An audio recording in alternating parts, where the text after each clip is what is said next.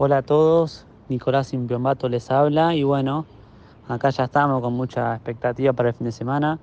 Corremos la cuarta fecha del TC Pista en Carafate, circuito nuevo para, para todos. Vamos a estrenar este fin de semana. Así que nada, por ese lado un poco de incertidumbre por cómo se por cómo será, cómo, cómo le caerá el auto y demás, pero bueno, sabemos que el auto nos viene funcionando muy bien, venimos haciendo eh, grandes carreras, unos resultados parciales, así que por ese lado tranquilo. Y bueno, esperando a ver cómo se va dando el fin de semana, con muchas ganas.